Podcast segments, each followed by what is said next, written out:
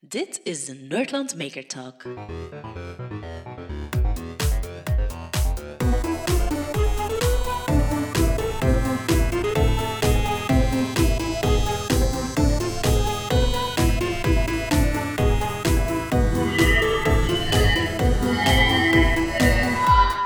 We zijn terug eh, online, ehm, samen met drie mensen, namelijk zoals meestal Kurt de Heid, Hallo.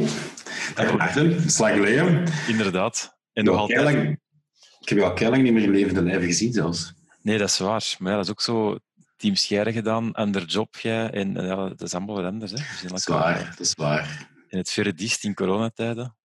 Ja, onbereikbaar hè, tegenwoordig. Ja, ook, ook een oranje zone, denk ik, sinds kort. Ja, echt. ja. Dat is nog Ja. niet rood, dan mag het nog. Eh, maar deze keer hebben we Wim van Gool bij ons. Dag Wim. Goedenavond, dag heren. Ik denk dat er een aantal mensen ehm, misschien u als persoon niet kennen, maar wel de dingen die jij bouwt. Ja, Dat zou wel kunnen. Ja. Ik denk dat een heel ehm, grote groep van onze luisteraars wel ooit eens een linkje heeft gehad met Frightcamp. Eh, en daar zijn toch wel wat dingen die jij gebouwd hebt die er zijn. Om heel even kort u samen te vatten, en dat is een, een, een hele blunte uitspraak die ik nu ga doen. Ehm, als ik aan u denk, dan denk ik aan esthetische PCB's. Ja, oké. ja. PCB die niet, PCB's die niet alleen maar eh, een elektronica functionaliteit hebben, maar die ook eh, fysisch een functionaliteit hebben. Ja, ik vind het plezanter om er zo eh iets extra mee te doen dan gewoon de simpele rechthoekige printplaten hebben. Nu, credit given where credit is due. Ik krijg daar ook wel help bij natuurlijk. Hè. Dus bijvoorbeeld voor het Fright Camp heb ik samengewerkt met Toon van de Putten. Ja. Maar die heeft dan eh, het grafische uitgewerkt en ik ben dan degene die zorgt dat op de print ook alles er een beetje netjes uitziet. Ja, want om, om even, even direct te kort te sluiten, voor Frightcamp heb je de badge gemaakt, hè? Ja, Dus zo de, het, eh, printplaatje met de knopjes en de lampjes en, en de functionaliteiten en zo, ja. Dus eh, elke deelnemer krijgt eh, dus eigenlijk die badge mee. En daar eh, was de bedoeling om ook op het kamp werd er dan veel mee gedaan. Dus er waren verschillende programma's waar dat mensen naar een, konden leren programmeren op die badge. Of er werden spelletjes gedaan met de badge. Duizend en één dingen konden er gebeuren. En eh, ik heb eigenlijk de hardware daarvan verzorgd. En eh, gezorgd ook achter de schermen voor de sponsoring daarvan. En, We hebben altijd eh, verrast bij zo'n badge is dat normaal als je een PCB bouwt, dan heb je een prototype en testen daar mee. En dan ken je min of meer de functionaliteiten. Maar bij zo'n badge wil je eigenlijk gewoon zoveel mogelijk functionaliteiten open houden. Ja. Waar hij het design ervan ook niet heel eenvoudig maakt. Nee, dat maakt het zeer complex, want je weet niet wat mensen eraan zouden willen hangen. Dus je wilt zoveel mogelijk dekken, maar je mag ook niet te ver gaan, want dan krijg je een bomkost die uit de pan rijst. Dus moet rekenen dat bord mag ook niet te veel kosten, want dat wordt gratis weggegeven. En dat moet gesponsord geraken. Dus bijvoorbeeld nu voor eh Frightcamp, dat helaas dit, deze zomer niet door kan gaan, eh, zaten we op een kostprijs, dan denk ik, eh, 6,5 euro per print. Maar daar moet dus wel een batterij bij zitten, daar zit dan een scherm bij op, daar zit eh, een wifi-microcontroller daarop. Dus dan moeten we echt wel zien dat we ja, goede sponsors hebben en de juiste componenten kunnen kiezen om voldoende mogelijkheden te geven en ons toch niet vast te zetten in designkeuzes eh, in het begin. En, en die een bom of die een bill of material, eh, dat je daarnet zei, maar je zegt 6,5 euro voor printplaat, dat is echt puur alleen het PCB'tje, dat is zo nog niks componenten erop. Of... Nee, dat zijn de PCB en de componenten. Nu, dat is er wel eh, met het feit dat de PCB gesponsord wordt. Maar moesten we Ja. die aankopen, ook, vergeet niet, wij kopen ook in volume aan. Dus wij kopen Ja. eh, 700 stuks ongeveer aan.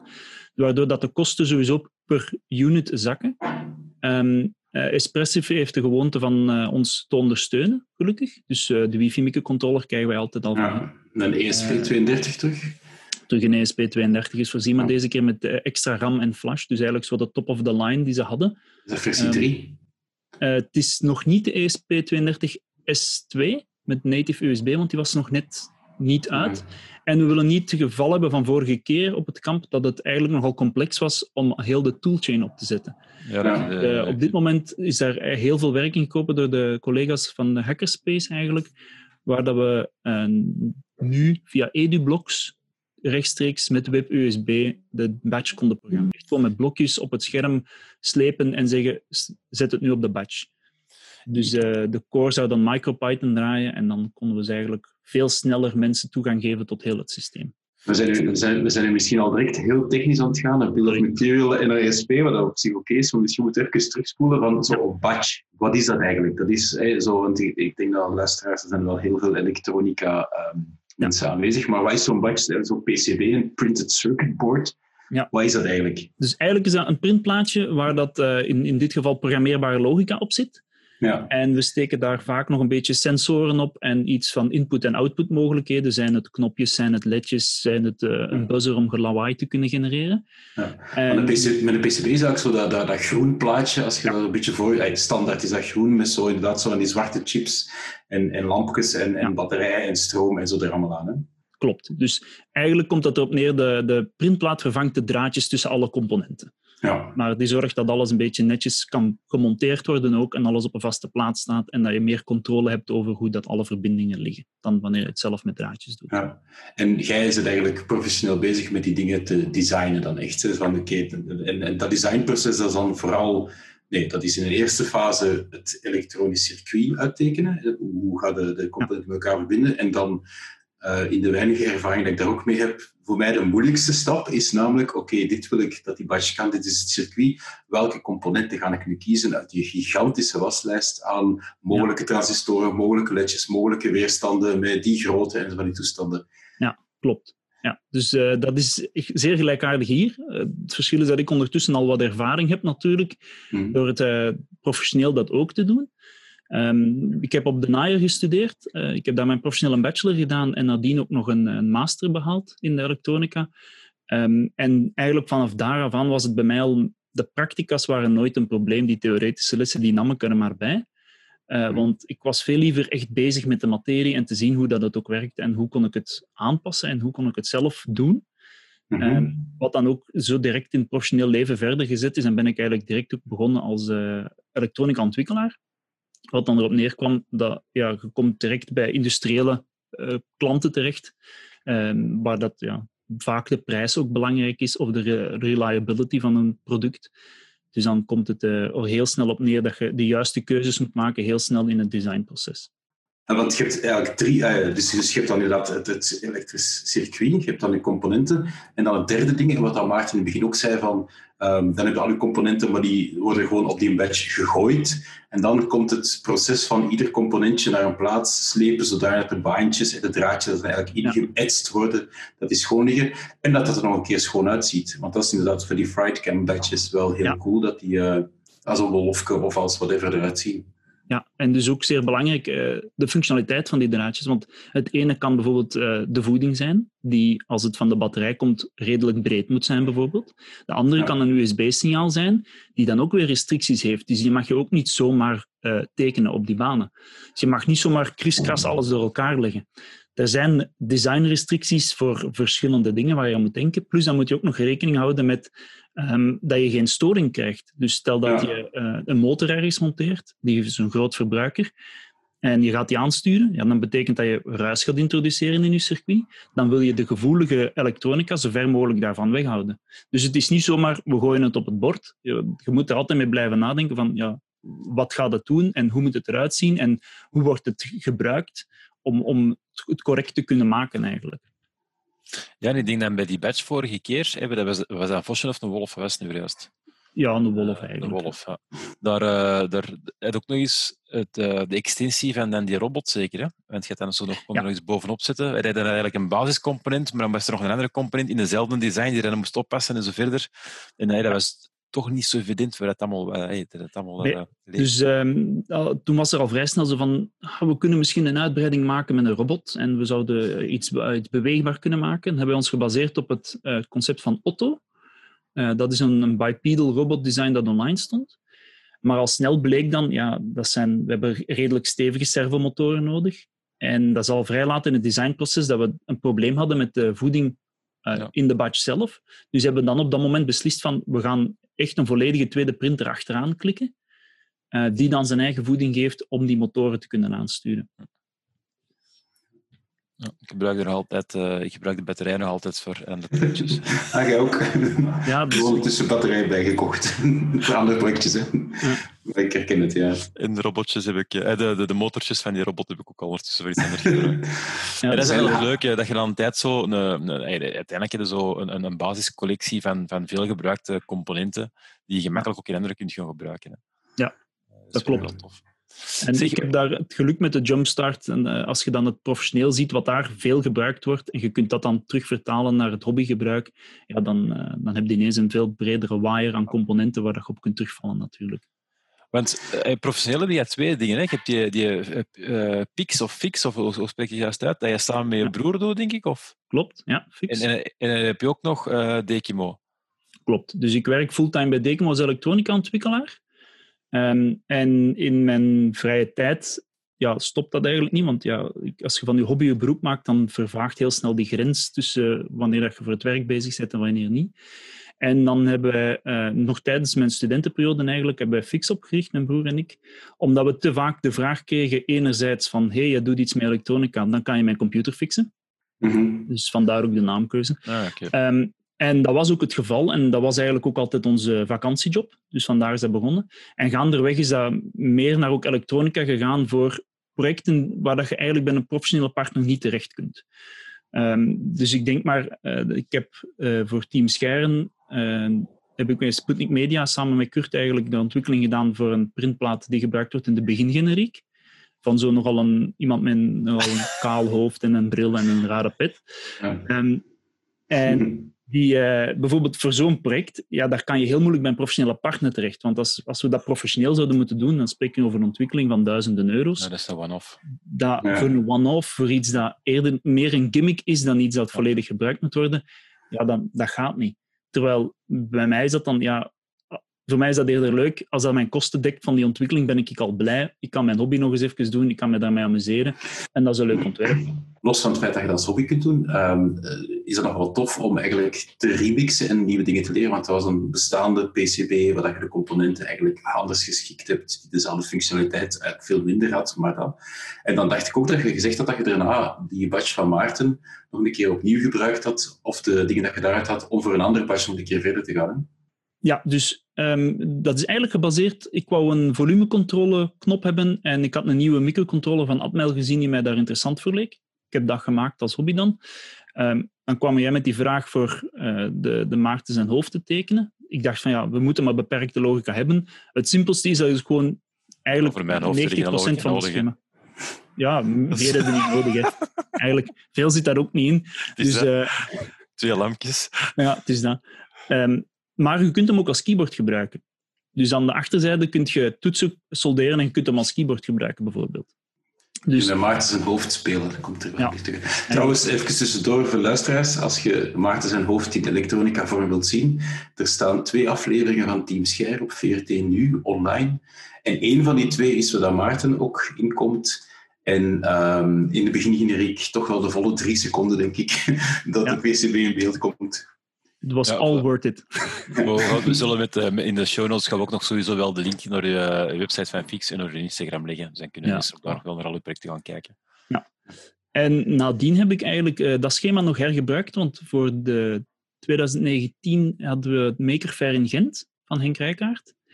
En ehm, daar hadden ze gevraagd aan de mensen van Fright van kunnen we niet iets leuk doen? En hebben we dan mens, duizend mensen laten solderen, solderen eigenlijk. Dat was het idee. Ze hadden een mini-fox gemaakt. Het kleine vosje waar dan mensen gewoon een batterij, twee ledjes konden solderen. Ehm, gelukkig konden we daar ook weer beroep doen op onze eh, sponsor van de printplaten. En nadien in de hackerspace waren ze bezig van, ha, klein printje, leuk, maar allee, daar kan precies meer op. En dan heb ik eigenlijk alle elektronica die op diezelfde print zit, ook op die kleine vosjes hoofd gestoken. Dus dan heb je een printplaat van, ja, denk 3 bij 4 centimeter in de vorm van een klein vosje, waar dat dan ineens ja, programmeerbare logica in zit, waar wat sensoren op zitten, zit een batterijlader op, daar zit ja, een beetje de full Monty, wat volledig overkill is, maar ja, het is plezant, hè. Ja, natuurlijk. Zo vind je zelf ook een beetje opnieuw uit. Maar het is wel, het is wel als je zo, om het breder te trekken naar, naar andere makers, het is wel een heel, een heel duidelijk klein segment of zo, dat jij je daar wel heel diep in specialiseert. Ja, Dat ik. klopt, ja. Dus dat is al eigenlijk begonnen als fascinatie al in het vijfde middelbaar was dat, denk ik. Toen dat we de eerste keer printplaat tekenen kregen, technisch tekenen. En we moesten een labovoeding voor onszelf tekenen, want ja, dat gaat je later nog veel nodig hebben. Dus wij, oké, eh, is goed. En we kregen een volledige eurokaart. Een eurokaart dat is eigenlijk een, een printplaat van 10 op 16 centimeter, als ik me niet vergis. En daar moesten we onze voeding op getekend krijgen. Nu, 10 op 16 centimeter om drie, drie chipjes op te zetten en wat componenten. Ik vond dat overkill. Dus ik heb daar, als ik me niet vergis, acht van die voedingen opgetekend. En ik heb die nadien verkocht aan mijn medestudenten. Want ja, hun voedingen die waren nogal groot en bulky. En het model dat ik had getekend was veel kleiner. En ik had die printplaten toch, want onze leerkracht destijds die etste die speciaal voor ons. En dus hadden wij ineens ook, en we moesten die dan nog wel zelf boren en solderen, maar we hadden ineens een mooie printplaat. En eigenlijk toen is die fascinatie al wel begonnen. Dat heeft een lange tijd op een laag pitje gestaan, omdat ehm, het heel duur was om printplaten te maken. Ik heb even uh, geprobeerd met zelf te etsen en echt dat chemisch proces volledig. Maar ja, dat is pruts en prulwerk. En eigenlijk moet je dat veel doen om dat goed onder controle te krijgen. En na een lange tijd zijn die Chinese markten opgekomen waar je heel goedkoop uh, in China printplaten kan maken. En ik weet nog, de eerste keer dat ik in China bestelde, was het denk ik 50 of 60 euro voor een paar printplaten. Maar in vergelijking bij de westerse fabrikanten was ik dan 150 of 200 euro kwijt voor hetzelfde. En ja, professioneel, geen probleem. Hobbymatig, ah, moeilijk te verantwoorden. Dus vandaar, ja, dat heeft lange tijd, hebben ze wel dingen getekend, maar nooit geproduceerd. En dan gelukkig, ja, doordat dan enerzijds op de Denier Instituut konden we wel zelf laten etsen. Dus dan kon ik daar al simpele designs laten maken. Dat ik alleen de complexe designs nog echt veel geld voor moest betalen.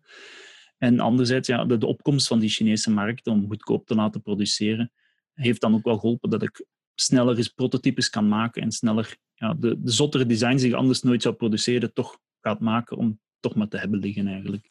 Als er nu iemand is die um, wel wat van elektronica kent en zo gemakkelijk op een breadboardje iets kan maken of met een Arduino met een bardraadje iets kan doen en die zou graag eens een, een eerste PCB um, ehm, uh, ja, bouwen, wat zijn zo de stappen of hoe, zou, hoe zou die er moeten starten? Um, moest ik nu beginnen in de elektronica-wereld? Want ja, ik heb ik ben ten tijde voor van andere tools, dus ik heb andere tools geleerd dan wat ik nu zou leren dat ik zou leren. Dan zou ik mensen aanraden van leer KiCad. Uh, volledig gratis en open source pakket om schema en PCB-design te doen. Um, en daarmee kan je volledig uh, zeer professionele printplaten maken. Um, KiCad is ondertussen ges, uh, gesubsidieerd door de mensen van CERN. Ja. Dus die zaten vroeger ook met een betalend pakket dat zij gebruikten voor hun printplaten. Um, maar ja, CERN werkt allemaal open source, dus die waren van mening, we moeten daar ook een open source pakket gaan gebruiken. En die hebben dan analyse gedaan van wat is op de markt. Zijn bij KiCad uitgekomen als zijnde van dat is eigenlijk wel een heel goed pakket. En zij ontwikkelen nu mee aan dat pakket. En dat zorgt ervoor dat dat pakket de laatste jaren een enorme groei heeft doorgemaakt. En ook in de open source community zie je dat. Vroeger was alles Eagle gebaseerd, want dat was ook gratis voor kleine designs en voor hobbygebruik. En iedereen begint nu te migreren stilletjes aan naar KiCad. Dus ik zou zeggen, leer u KiCad. Begin met een simpel schema, simpele print. Je kan heel veel voorbeelden vinden. Um, een typisch voorbeeld is teken uw eigen Arduino na. Uh, dus je vindt die schema's allemaal vlot online, je vindt daar source documentatie van. En dat is iets, als je het getekend hebt, je laat het maken, dat je voor alles nog kan gebruiken, want het is een herbruikbaar stuk elektronica. Je kan het programmeren, je kan er eh, ene keer balletjes mee doen, knipperen, de andere keer ga je er iets anders mee doen. En zeer laagdrempelig om mee te beginnen.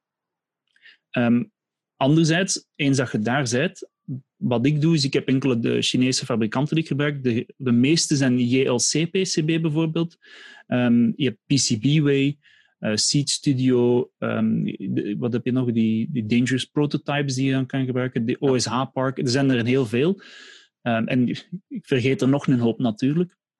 Maar eigenlijk wordt het een truc van zoek u een partner waar dat je weet van als ik het op die manier doorstuur, dan wordt het op de correcte manier geproduceerd. Want ook daar heb ik al problemen mee gehad. Dat ze uh, verkeerd geboord hebben of dat ze verkeerde dingen met mijn data hebben gedaan. En dan eigenlijk ben je vertrokken met de eerste design. Maar dan heb je um, je printplaatje. En dan ja. zitten er nog meer componenten allemaal. Hè? Ja. Want hey, wat, ik, zit, ik, zat er, ik ben wel Eagle geleerd. Sorry daarvoor. Um, Iedereen maakt fouten in zijn leven. Ik, ik, ik, en hij wou per se Eagle. Ik zeg, nee, doe KiCad. Nee, ik, ik vond, ik vond juist wat... Ze noemen ze mij een koppige mens. Ja. ja. ja. Maar, uh, dus wat ik daarnet al zei, het moeilijkste voor mij als, als, als basis elektronica, geen specialist daarin, is echt het zoeken naar die componenten. En um, zeker als je dan naar SMD gaat kijken, ja, dat is, dat is een bos ja. en bomen en ik zie zelfs de rand van het bos niet meer. Klopt. En tweede daaraan is, eh, zeker als je kleinschalig zet, wat ik wel gemerkt heb, maar misschien heb je daar tips voor, dat is misschien wel heel handig, um, is dat voor SMD, ja, je moet dat direct op een rol van 100 en 200 gaan kopen. En dan komt het wel duurder uit dan dat je True Hole, uh, dus dat je echt zo met pilletjes en dat het doorgaat, waardoor de printplaat wel groter wordt. En zo, ik zit zo in die fase momenteel. Ja. Moet ik nu naar SMD gaan of niet? Ja, maar of heb je daar tips voor of niet? Maar, ja, dus eigenlijk als je ze, ja, want professioneel gebruiken wij heel veel Farnell, DigiKey, Mouser, maar heel vaak mhm. heb je daar het probleem dat als, uh, als je geen zaak hebt, kan je dat niet kopen. Dat is alleen maar voor zakelijke klanten.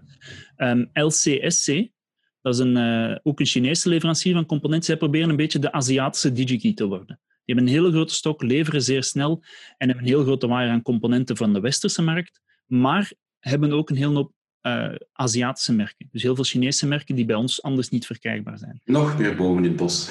Ja, en minder gesorteerd. Dus nog leuker om te doen. Um, dus wat mijn truc is, ik zoek het altijd op via bijvoorbeeld uh, DigiKey, Mouser, Farnell, omdat zij heel goed kunnen sorteren op de waarden en je kan daar goed parametrisch zoeken. En dan ga ik zoeken of dat component ook effectief bij bijvoorbeeld LCST hebben.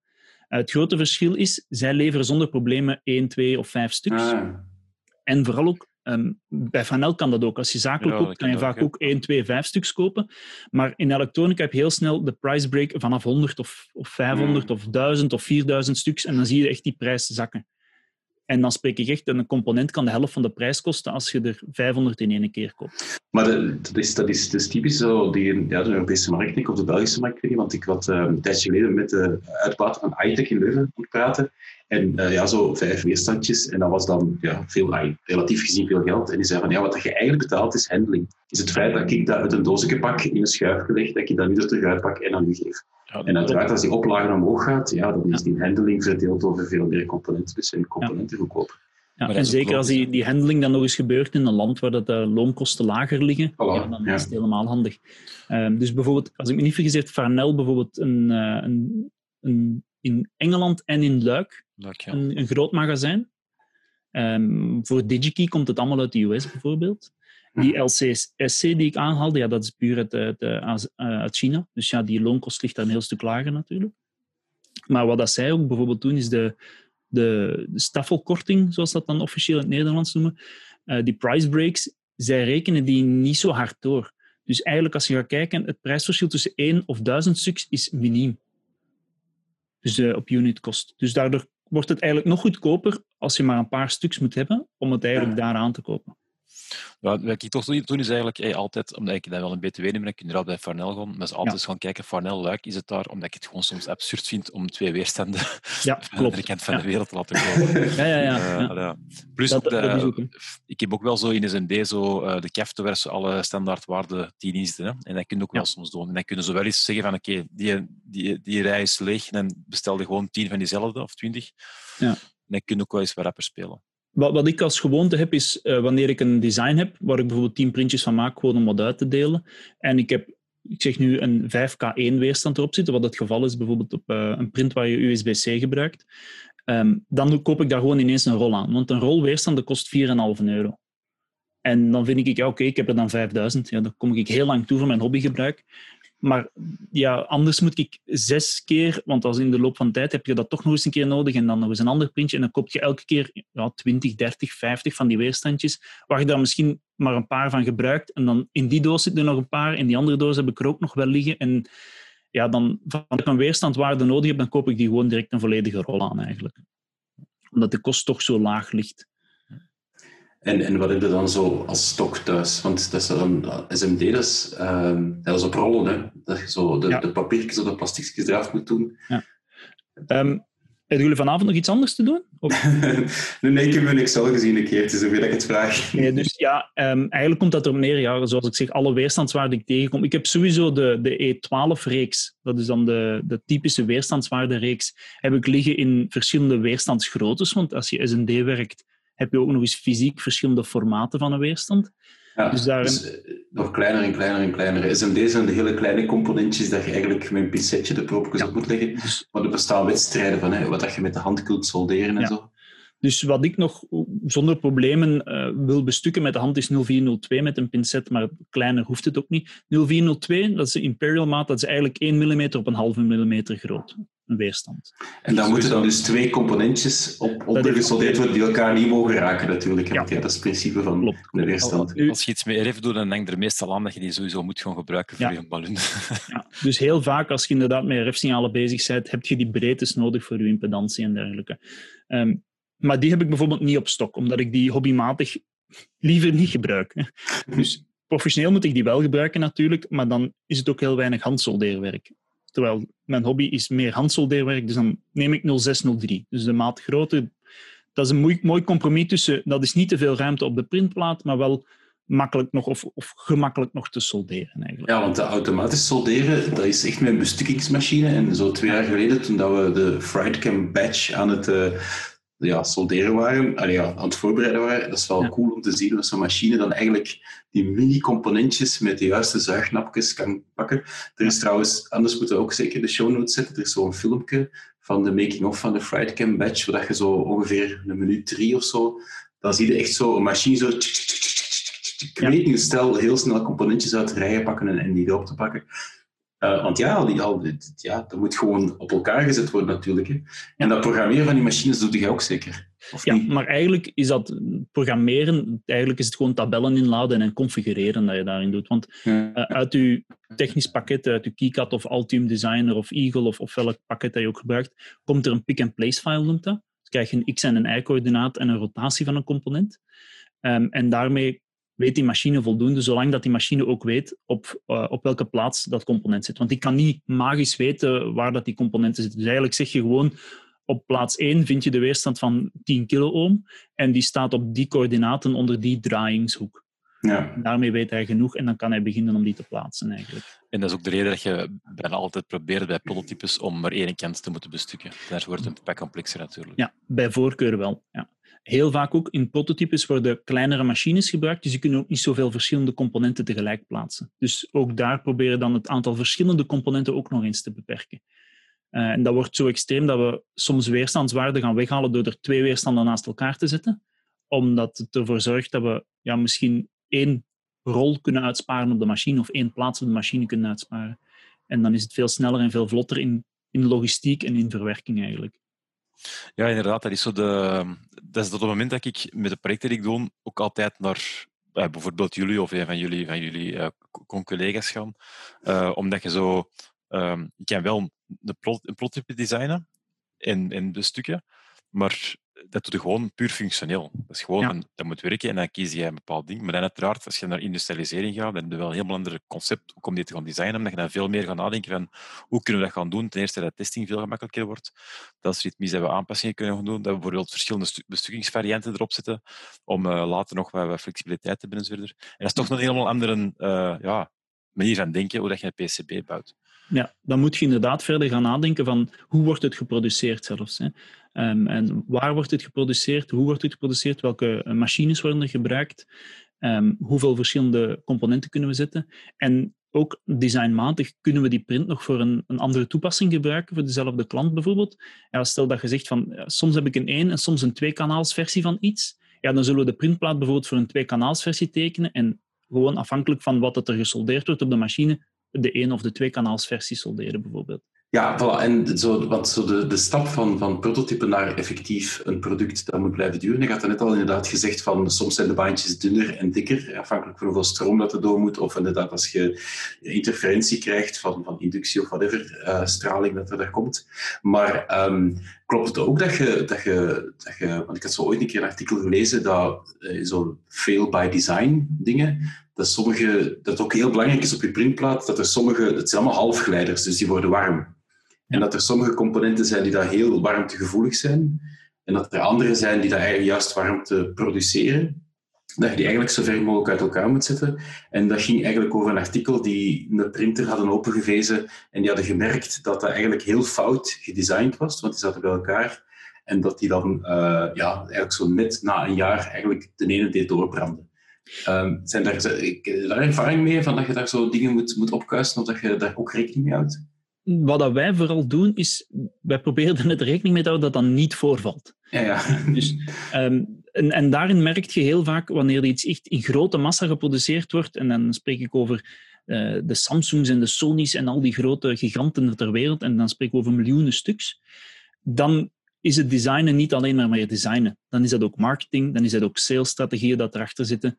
En ik, zeg niet dat die slecht zijn, natuurlijk niet. En ik, ik, weet ook niet dat er een probleem is. Alleen weet ik dat ik al heel veel Samsung-schermen heb kunnen repareren door gewoon twee condensatoren te vervangen. Ja. En waarom is dat? Een condensator is typisch zoiets dat hittegevoelig is en dan een tijd, als die te lang te warm is geweest, springt die kapot.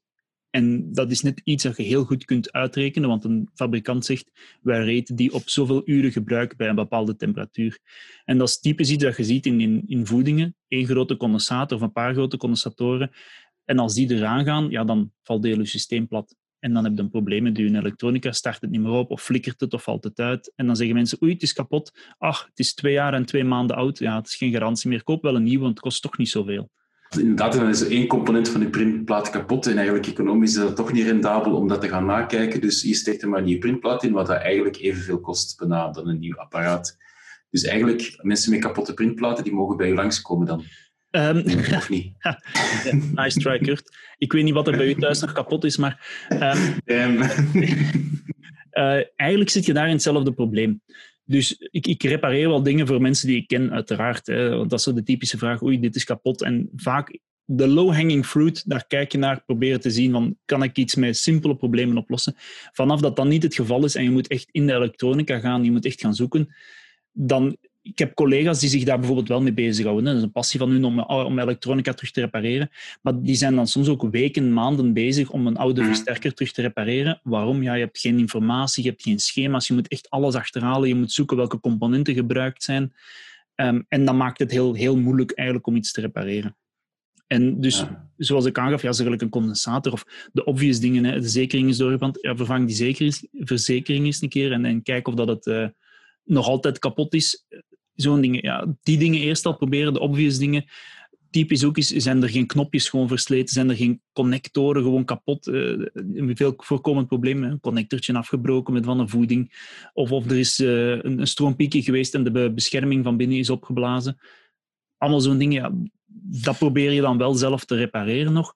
Maar vanaf dat het veel verder gaat dan dat, ja, dan is het, gelijk naar aangeeft, economisch vaak niet interessant meer om het te repareren. Tenzij dat je echt iemand hebt die daar zo gepassioneerd is en die zegt, ah, ik ga dat nog maken, want ik wil dat echt graag terug repareren.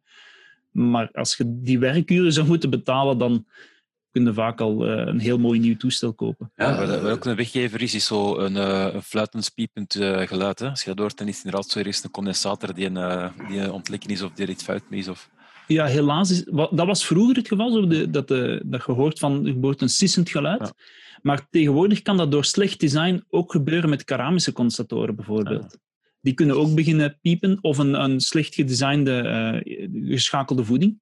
Want dat is ook iets dat op een bepaalde frequentie werkt. En vanaf dat er iets van een afwijking zit, kan dat ook een hoorbaar geluid genereren. En het is niet dat omdat dat genereert dat het slecht is of kapot is, maar dat is gewoon ja, een spijtig neveneffect soms. Hm.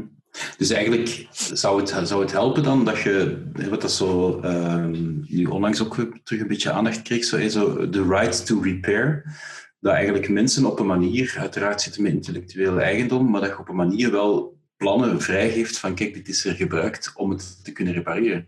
Ja, ik ben daar heel hard voorstander van. Bijvoorbeeld, ik heb hier een oude radio van 1947 staan. Mm -hmm. tof toestel. Van achter zit het plannetje erin hoe dat die werkt. Dus. Ja, um, oude tv-toestellen, wanneer dat mensen die aankochten, nog de grote beeldbuisvarianten. Je doet dat open. Wat zit erbij in die doos? Een handleiding met op dit meetpunt moet je 0,7 volt meten, op dat meetpunt zoveel, op dat meetpunt zoveel. Ja. Mensen thuis hadden daar helemaal geen behoefte aan. Ja. Zoveel jaar later, er is iets mis met die tv. Ja, zij kunnen, technisch gezien zou je het zelf kunnen repareren, maar je kan gewoon met die manual naar iemand gaan met technische kennis en die kunnen gewoon die tv volledig nameten en bepalen van dit component is kapot aan de hand van die handleiding. En ik ben daar ook voorstander van, van ik snap je, het is IP en dergelijke, maar heel veel van de IP zit ook tegenwoordig in de, in de software. Mhm. Wat het dan heel moeilijk maakt, want stel dat het niet in een hardwareoplossing is, of het is net iets van hardware dat programmeerbaar is, ja, dan moeten zij de software ook gaan vrijgeven.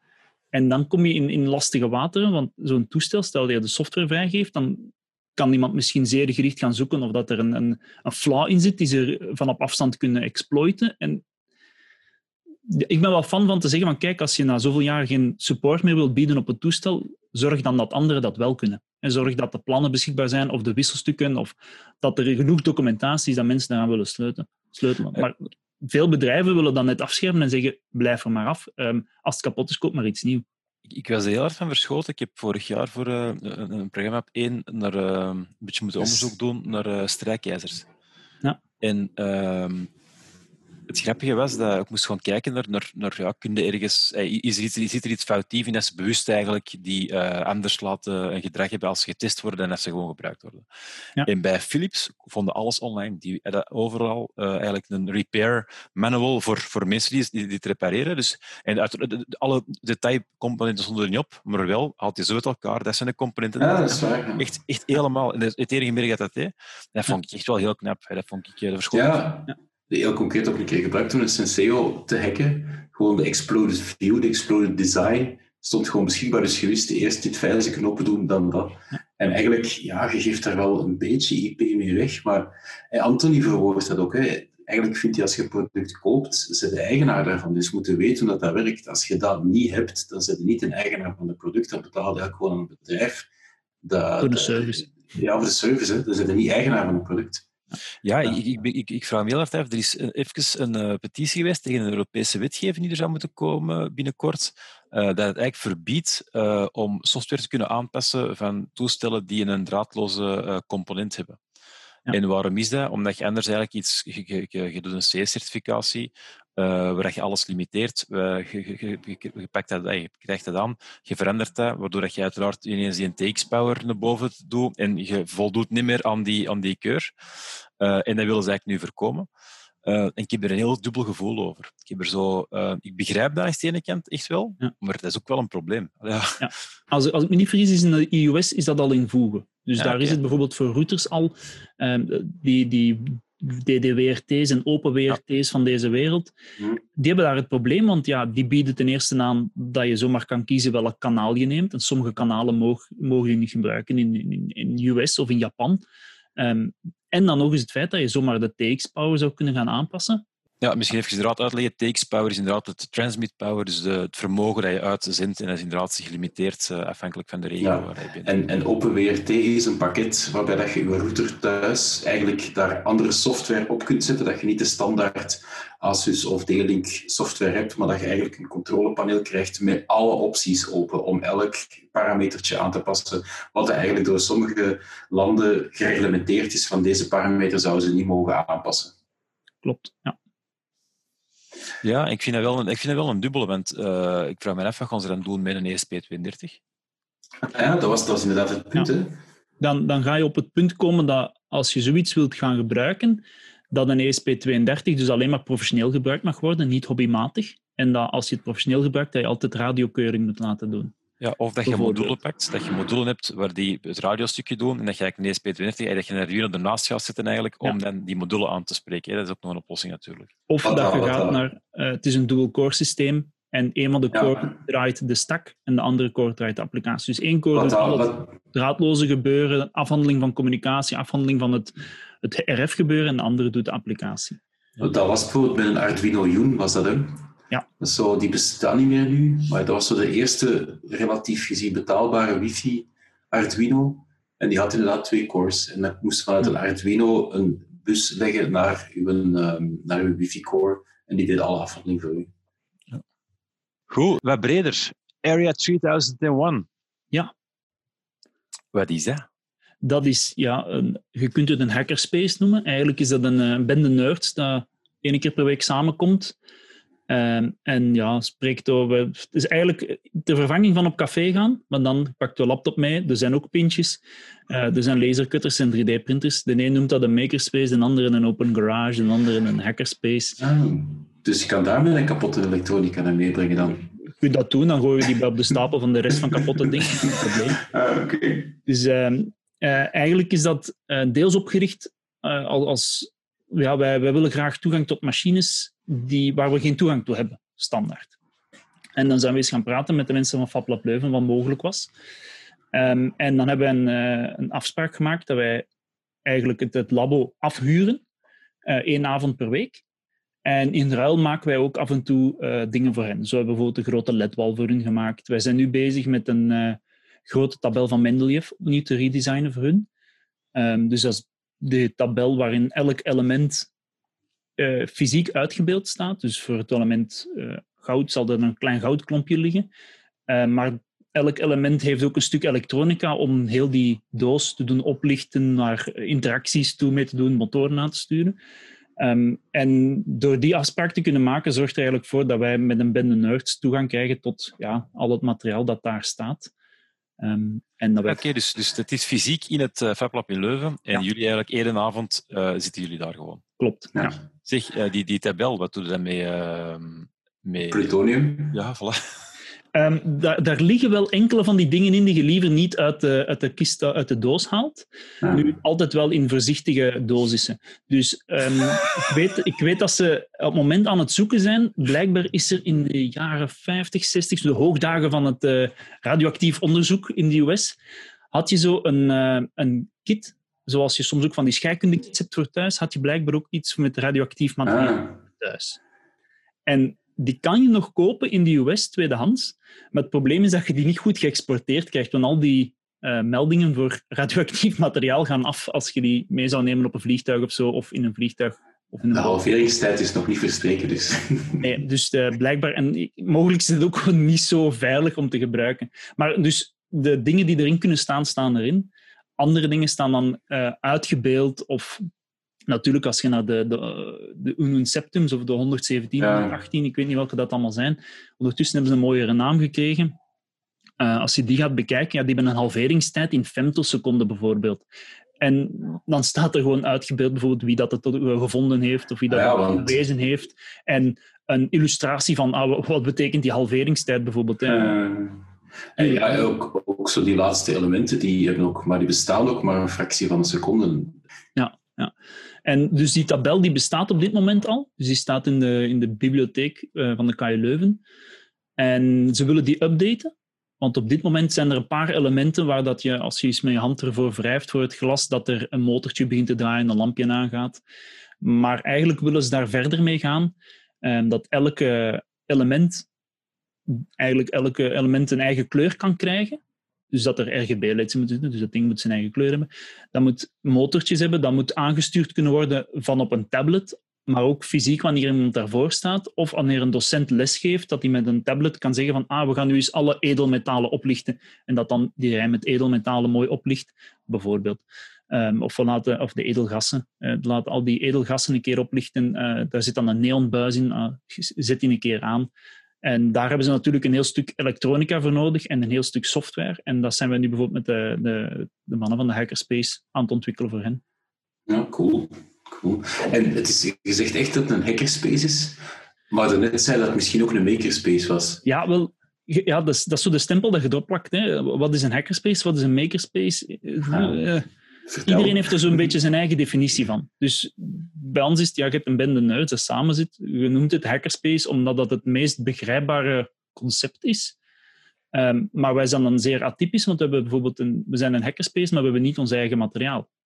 typische hackerspaces ontstaan door mensen die beetje, we, hebben veel materiaal. Oh, ik, heb, ik heb hier een lasersnijder, iemand anders heeft een 3D-printer, jij hebt een CNC-machine, laten we dat allemaal wat samen doen in één locatie en we kunnen er allemaal samen mee werken. En zo wordt vaak uh, hackerspaces of makerspaces gegenereerd. En dat is bij ons eigenlijk niet het geval. Wij zitten in een ongelooflijke luxe positie dat wanneer wij die toestellen nodig hebben, wij beroep kunnen doen op die van FabLab Leuven. Ja, dus zijn een normale hackerspace. Ja, dus, dus uh, voor, voor, ons is dat plezant natuurlijk, maar dat is, ja, in de wereld van de hackerspace is dat een beetje gek, want ja, je bent een hackerspace, maar eigenlijk ja, zeer laagdrempelig, want we hebben nooit zelf materiaal moeten investeren en dergelijke. Dus de enige investeringen die wij doen zijn onze tijd en onze effort om dingen voor, uh, voor hen te maken eigenlijk.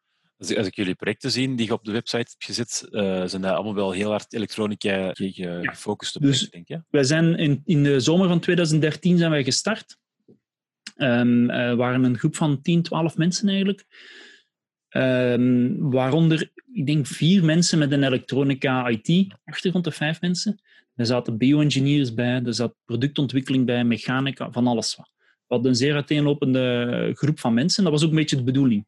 We willen uh, dat er van alles van overal komt. Er zaten ook wel mensen meer met een kunstachtergrond bij. En oké, we hebben de eerste sessies gehad en, en brainstormen en oké, goed, en dat begint zo te evolueren. En gaandeweg, ja, die van bio en chemie, die vielen wat af, want ja, wat, die konden niet zoveel komen doen, want die infrastructuur is daar te beperkt. Dan, dan hadden we nog eigenlijk mechanica, productdesign zat er nog wel, en elektronica en informatica zo'n beetje. En ook daar was het al heel snel, in de elektronica en informatica mindset is het heel snel open source, hè. dat is normaal. Hè. We zijn iets aan het doen, het is niet professioneel, zet dat online en zie dat er zoveel mogelijk mensen zich mee kunnen amuseren. En dat is bij productontwerp en mechanisch ontwerp veel minder het geval. En dat is altijd wel de vereiste geweest van het, het gebeuren van, van de hackerspace of, of Area 3001 is, hetgeen dat we daar doen is open source. Alles wat we daar doen is open source. Um, het is niet dat je daar niet over iets privé of over een project kunt, kunt spreken, en zo, maar als we daar iets samen met de groep iets maken, is het open source. En dat is ook hetgeen dat we dan op, op een GitHub zetten en op de website staan er ook zo enkele dingen waar we mee bezig zijn geweest. Um, en dan merken we wel zo, ah, in, in de mechanica-wereld, die zijn uiteindelijk gewoon, ja, na, na een jaar, een jaar en een half kwamen die gewoon niet meer terug eigenlijk. En dat was dan ja, wel spijtig. En, en gaandeweg zijn er nog eh, mensen komen en gaan, natuurlijk. Maar dan merk je wel dat degenen die zo'n, zoiets opzoeken, heel vaak vanuit de informatica en elektronica kwamen. En niet zozeer vanuit de mechanica. Nu kan dat ook zijn, omdat de mensen die bezig zijn in mechanica misschien via hun werk al toegang hebben tot zo'n machines en ook niet zo'n behoefte hebben om nog eens mhm. na een uur met zo'n machines bezig te zijn. Ik misschien is dat wel inderdaad, omdat als ik kijk naar mezelf, ik kom vanuit de informatica, vanuit het, meer programmeren. En dan is Arduino een opener geweest naar de elektronica. En dan denkt van, ah, dat is cool, nu wil ik dat in, een behuizingsje steken. Dus komt daar dan 3D-printing en lasercutting bij. Maar dat zijn dan de duurdere machines. En dan is dat wel tof dat je naar zo'n plaats kunt gaan, om dat dan effectief ook te bouwen. Terwijl als je van een productontwikkeling komt, ja, als je dat, dan zijn die inderdaad, komen die wel vaker met die machines al in contact, of zitten die al de hele tijd les te volgen met die machines, of gebruiken die dat professioneel. En de computer hebben ze ook. Waarom zouden ze voor die computer dan naar een makerspace of naar een hackerspace komen? Ja, ja. Ja, toch omdat je er heel, ook wel heel veel typisch... Uh, ja, je leert ook van elkaar. Hè? En het zijn elkaars interesses die ook wel zorgen dat je iets samen kunt doen, natuurlijk. absoluut, maar als je dan projecten hebt dat je liever voor je eigen houdt, ja... Ja, Dan, ja, dan, dan gaat dat sowieso niet, natuurlijk. Hè. Ja. Dus wat wij ook merken, zeker als er, als er nieuwe, nieuwe leden zijn, in de beginmaanden is dat, dat, is, dat is laseren en printen. Hè. Dat is de fascinatie. En na een tijd neemt dat ook af. En dan merk je, ja oké, okay, dus het nieuwe is er een beetje af. En dan komt er af en toe nog wat ingeving, hey, we kunnen er eens iets cool mee doen. Maar dan wordt het veel meer de, de interactie met de leden en, en meer meedenken over, ah, en, over de nieuwe technologie. Of ah, heb je dit gezien, heb je dat gezien? Ah, ik heb daar iets gezien, die is een kerel die is met AI uh, beelden aan het opwaarderen om oude beelden uit de jaren stilletjes ineens in 60 frames per seconde 4K te gaan upscalen. Ah, kijk, cool. En, en dan technologisch, hoe werkt dat? Wat doen ze daar in de achtergrond? Terwijl voor mij, software is bij mij een ver van mijn bedshow meestal. Maar dat is wel fascinerend om dat te horen, hoe dat, dat werkt. En, en, ja. Want dat wordt dan ook ja, deels in, in depth uitgelegd, maar vaak ook nog wel dat ik het ook nog kan verstaan. Want ja. anders kan ik er ook niet mee volgen. Maar dat, is, dat, dat zorgt ervoor dat het wel plezant is, omdat je heel veel bijleert. En, en u, anders gaat je heel snel hyperspecialiseren. Maar doordat er toch nog... Zijn wel elektronica en informatica, maar toch wel van verschillende richtingen. We hebben big data, je hebt dan de mensen die in embedded elektronica bezig zijn, je hebt dan mensen die echt applicatie of, of uh, gsm-applicaties maken. Ja, dat zijn allemaal verschillende werelden van waar dat die uitkomen. Dus dat is wel een hele brede kijk op, op, op het vakgebied eigenlijk. En, maar jij is echt vooral bezig met een elektronica design. Hè? Dus uh, je gaat dan ook wel wat programmeren, neem ik aan, om dan dat te testen. Ja. Uh, maar jij museert het liefst echt met een de PCB-design. Of... Klopt, ja. Dat is zo. In de, als je nu naar, naar de FabApp gaat in Leuven, dan ja, zie je er ook wel er zijn ook heel veel andere tools die er hangen natuurlijk. Zijn, zijn je ook bezig met projecten die wat plastischer zijn? Uh, ik denk dat zo Henk Rijkaard-stijl. Um, soms. Dus wederom, Frightcamp 2018 um, was er de, waar, werd er gekeken naar arcadekasten bijvoorbeeld. Ja. Um, ja, bleek dat je kunt die huren voor een weekend of voor een kleine week.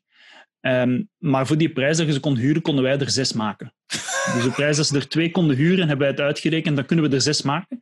En uiteindelijk hebben we er dan uh, gekeken in, in, de, in de groep van, kijk, wie wil er zelf een arcadekast? Um, koopt ze nu, we maken ze. Um, iemand maakt een design, we ontwerpen het, we werken het uit en we zetten ze eerst op Frightcamp. En dat hebben we dan ook gedaan. En dan hebben we op Frightcamp hebben we een paar van die arcadekasten kunnen zetten, dat mensen mee konden spelen. En nadien zijn die meegaan met de leden naar huis. Dus bijvoorbeeld zo'n dingen gebeuren wel. Um, maar het meeste zijn inderdaad uh, echt toepassingen naar, ja, op, op elektronica dan. Hè. Dus uh, de behuizing rond de elektronica of een toepassing daarvan, uh, dat zie je wel het meeste terugkomen. Desondanks dat daar, ja, daar staat een portaalvrees waar dat wij gigantisch grote dingen op zouden kunnen frezen, maar zelfs dat gebeurt heel weinig. Ik heb ooit mijn bureau daarop gemaakt, maar verder. En dan af en toe, als je zo'n goede toepassing hebt en denkt van, ah, dat zou ik alleen maar daarop kunnen doen, dan gebeurt dat. Ja. Eh, nu, nu waren jij bezig met, die, uh, met jullie logo hè, in de led. Ja. Uh, dus ik neem aan dat je dat ook, dat dus ook met hout gemaakt. Ik heb het op, je hebt het op je Instagram zien passeren, denk ja. ik, in een story. Klopt. Ja. Dus uh, dat is eigenlijk... Um, ik heb daar gekeken om dat te frezen met de grote portaalfrees. Maar uiteindelijk heb ik het gewoon allemaal gelezerd in stukken en op elkaar gelijmd. En dan uh, wat plexi erachter en ledstrips erachter. Um, ik heb hier thuis nog mijn eigen labo natuurlijk, waar ik ook kan werken. En ik heb mijn, mijn werkplaats. Um, ik moet niet alles in het, in FabLab gaan doen. En dan kon ik nu tijdens de lockdown me toch ook nog een beetje amuseren, natuurlijk. Um, Hoe heb je dat gedaan? Hoe heb de, je, je, je komt van, van het moment dat je elke week, denk je, dat jij er zit normaal gezien. Ja. Uh, hoe hebben jullie dat nu gedaan? Dus wij zijn nu uh, vooral online gegaan. En dan merken we wel dat er sommigen zijn dat, ja, waar dat dan niet zo ligt om te babbelen. En anderen die daar wel meer behoefte aan hebben. Dus iets hebben van, dat is plezant. En zo gewoon even onnozel kunnen babbelen. En ja, dat is de, de, de, de dad jokes, dat vliegt daar ook in het rond natuurlijk. En, uh, maar ja, dat is plezant. Hè? Uh, je kunt je wat amuseren. Je kunt babbelen over dingen wat je gelezen hebt doorheen de week of wat je meegemaakt hebt. Van dan, uh, en ja, dus, ik zeg het, het is een beetje gelijk op café gaan, maar dan was het digitaal. Dus wij doen nu elke woensdag is dat dan nu, dat we doen, is, zitten we staan met die mensen, zetten we een, een, of andere videoservice op, dat we is dat een Jitsi, is dat een Hangouts, whatever. En dan kunnen we zo babbelen. En soms wordt er eens een afsplitsing gemaakt en een paar mensen in spelletjes samen gaan spelen, bijvoorbeeld. Of, of ah, ik wil mij in depth met dat bezig gaan, ah, een apart kanaal en zo gaan we verder. in. omdat wel, ja, want anders zou dat ook wel echt stilvallen. En dat zou wel heel raar zijn, want je bent gewend van die mensen minstens één keer per week te zien. Hè. En ja, je hebt dat echt wel een kern dat elke week aanwezig is. En ja, dat zijn de, de vaste waardes eigenlijk.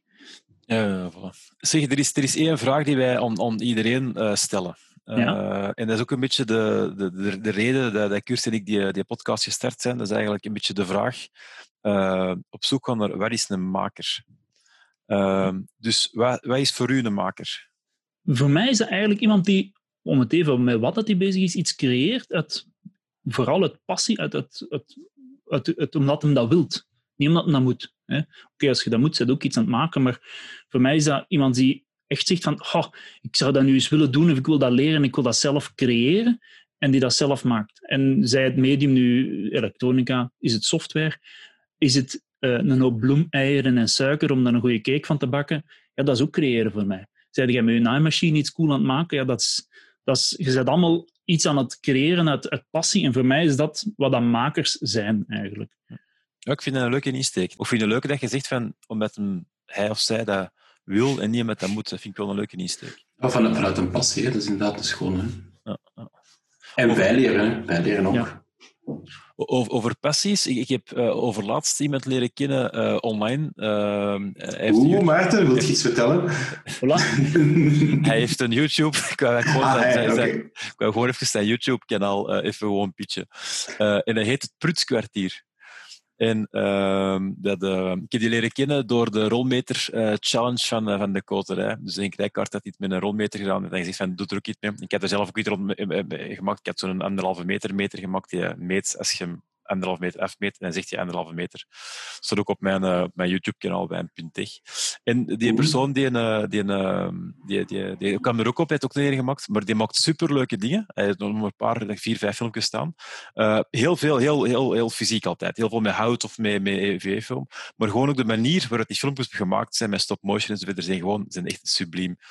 Uh, dus uh, dus uh, ja, ik vind, ik vind het heel, heel tof dat er zo'n dingen meer en meer aan het, ontkomen. En dat mensen gewoon ja, de tijd steken om het dan te laten zien aan anderen. En dat je zo ja, vol bewondering naar Oh, andere dat. makers kunt zien. Die, die tijd om het te monteren en te publiceren, da- daar haak ik snel op af. Ik heb dat geprobeerd en, en voor Flight doe ik dat uiteraard, zodat iedereen kan zien wat het proces daarachter is.